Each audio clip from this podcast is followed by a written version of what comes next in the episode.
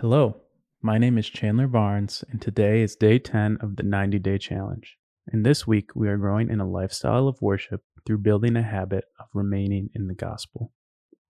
As we begin, let's pause to be still, to breathe slowly, to recenter our scattered senses upon the presence of God.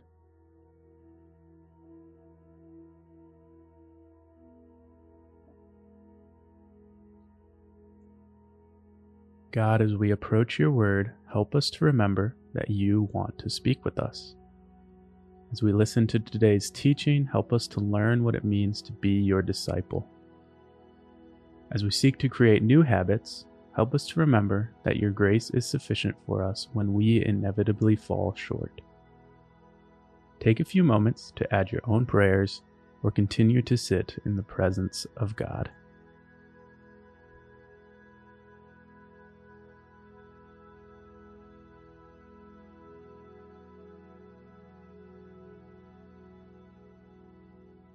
Worship is what we were created for. This is the final end of all existence, the worship of God. God created the universe so that it would display the worth of His glory, and He created us so that we would see this glory and reflect it by knowing and loving Him with all our heart and soul and strength. Today, we are reflecting on God's gracious gift of salvation. Our verse for today is Ephesians chapter 2 verses 8 and 9, which says, "For it is by grace you have been saved through faith, and this is not from yourselves, it is the gift of God, not by works, so that no one can boast." What does it mean to have been saved by grace? Grace is undeserved favor, a gift given with no warrant besides the love and favor of the gift giver towards the one who receives the gift. The salvation that we have received as Christians comes from the grace, the undeserved favor of God Himself. We did not do anything to deserve it, but He chose to give it out of His great love for us. It is important to remember that the gift of our salvation was not an easy gift to give. Ephesians chapter 2 verse 1 reminds us that before Christ we were spiritually dead in our sin. Our sin, which created separation between us and God, left us in a state of death. Because separation from God meant separation from the one who gives and sustains life. But, as it says in verse 5 of the same chapter, we were made alive through Christ. Christ's death for our sins and resurrection into new life for all who believe made the way for God's grace to be given to us. This means that we have been saved by grace. It has been accomplished once and for all and given freely out of God's love.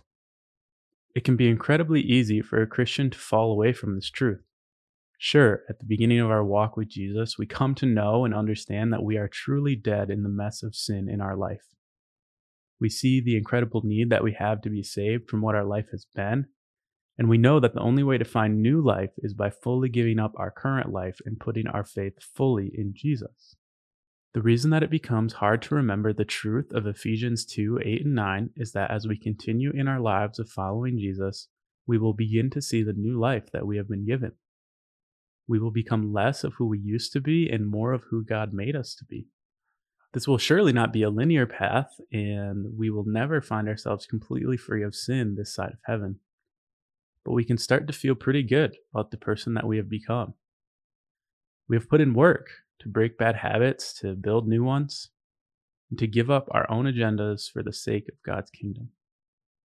These are all good things, but the temptation that comes with this is to begin to boast about what we perceive as our own work that has contributed to who we are becoming. The passage for today reminds us that our salvation does not come from the good things that we have done or the ways in which we have become better people. We cannot boast about any of this because the grace of God that we have received has already been given and accomplished. We cannot add anything more, we cannot do anything more to earn any more favor than we already have with God. Our standing before God has been and will forever be set because of what Jesus already did for us. So, as we build a habit of remaining in the gospel, it is important for us not to forget that we have been saved by faith through God's grace alone. Even this very challenge, taking 90 days to learn and live the discipleship pathway, can become something about which we want to boast, either to ourselves or before God. We want to use it as evidence that we deserve the favor that God has given to us. But just like from the beginning, the grace that we have received and continue to receive is a complete and total gift. There are two major ways that this truth of the gospel has and will come to apply to our lives as Christians. First, if we find ourselves proud of what we have accomplished, this truth can humble us with the reminder that we are not capable of accomplishing anything on our own. But by God's grace, Jesus accomplished everything that was needed for our salvation. And second, if we find ourselves ashamed of a continuing pattern of sin in our lives or feeling like we have not done enough to continue to deserve God's grace, this truth can remind us that there's actually nothing we need to do besides receive the gift of God's grace. We must simply let go of the striving to be or do something that we can't and have faith in what Jesus has accomplished to be enough for us again and again. Now let's return to the passage and listen for a particular word or phrase that the Holy Spirit might be highlighting today. Ephesians 2 8 to 9 says, For it is by grace you have been saved through faith. And this is not from yourselves, it is the gift of God, not by works, so that no one can boast. What word or phrase jumped out at you from this verse? What idea do you want to take away from today's reflection? Is there a step of obedience that you want to take today in response to any of this?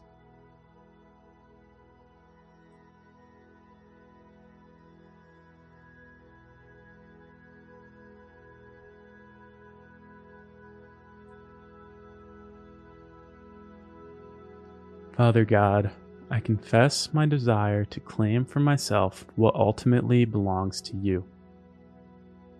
I confess that I sometimes boast of the good things that I have done as if they saved me.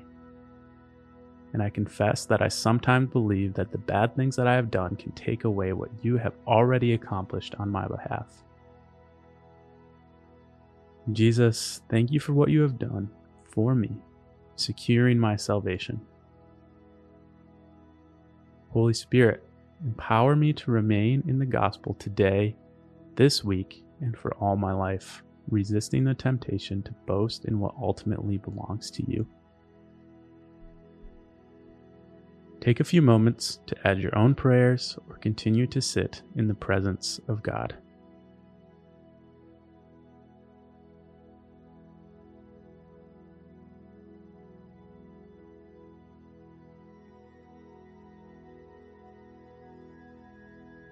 As we take these reflections into the coming day, let us not forget the words of the Shema from Deuteronomy 6, verses 4 and 5.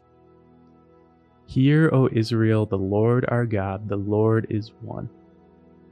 Love the Lord your God with all your heart, with all your soul, and with all your strength. Father, help me to live as your child, secure in your love. Jesus, Help me to live as you did, loving God with all my heart, soul, mind, and strength. Spirit, help me to live in the power of God, forsaking self reliance and putting all my hope in you. Amen.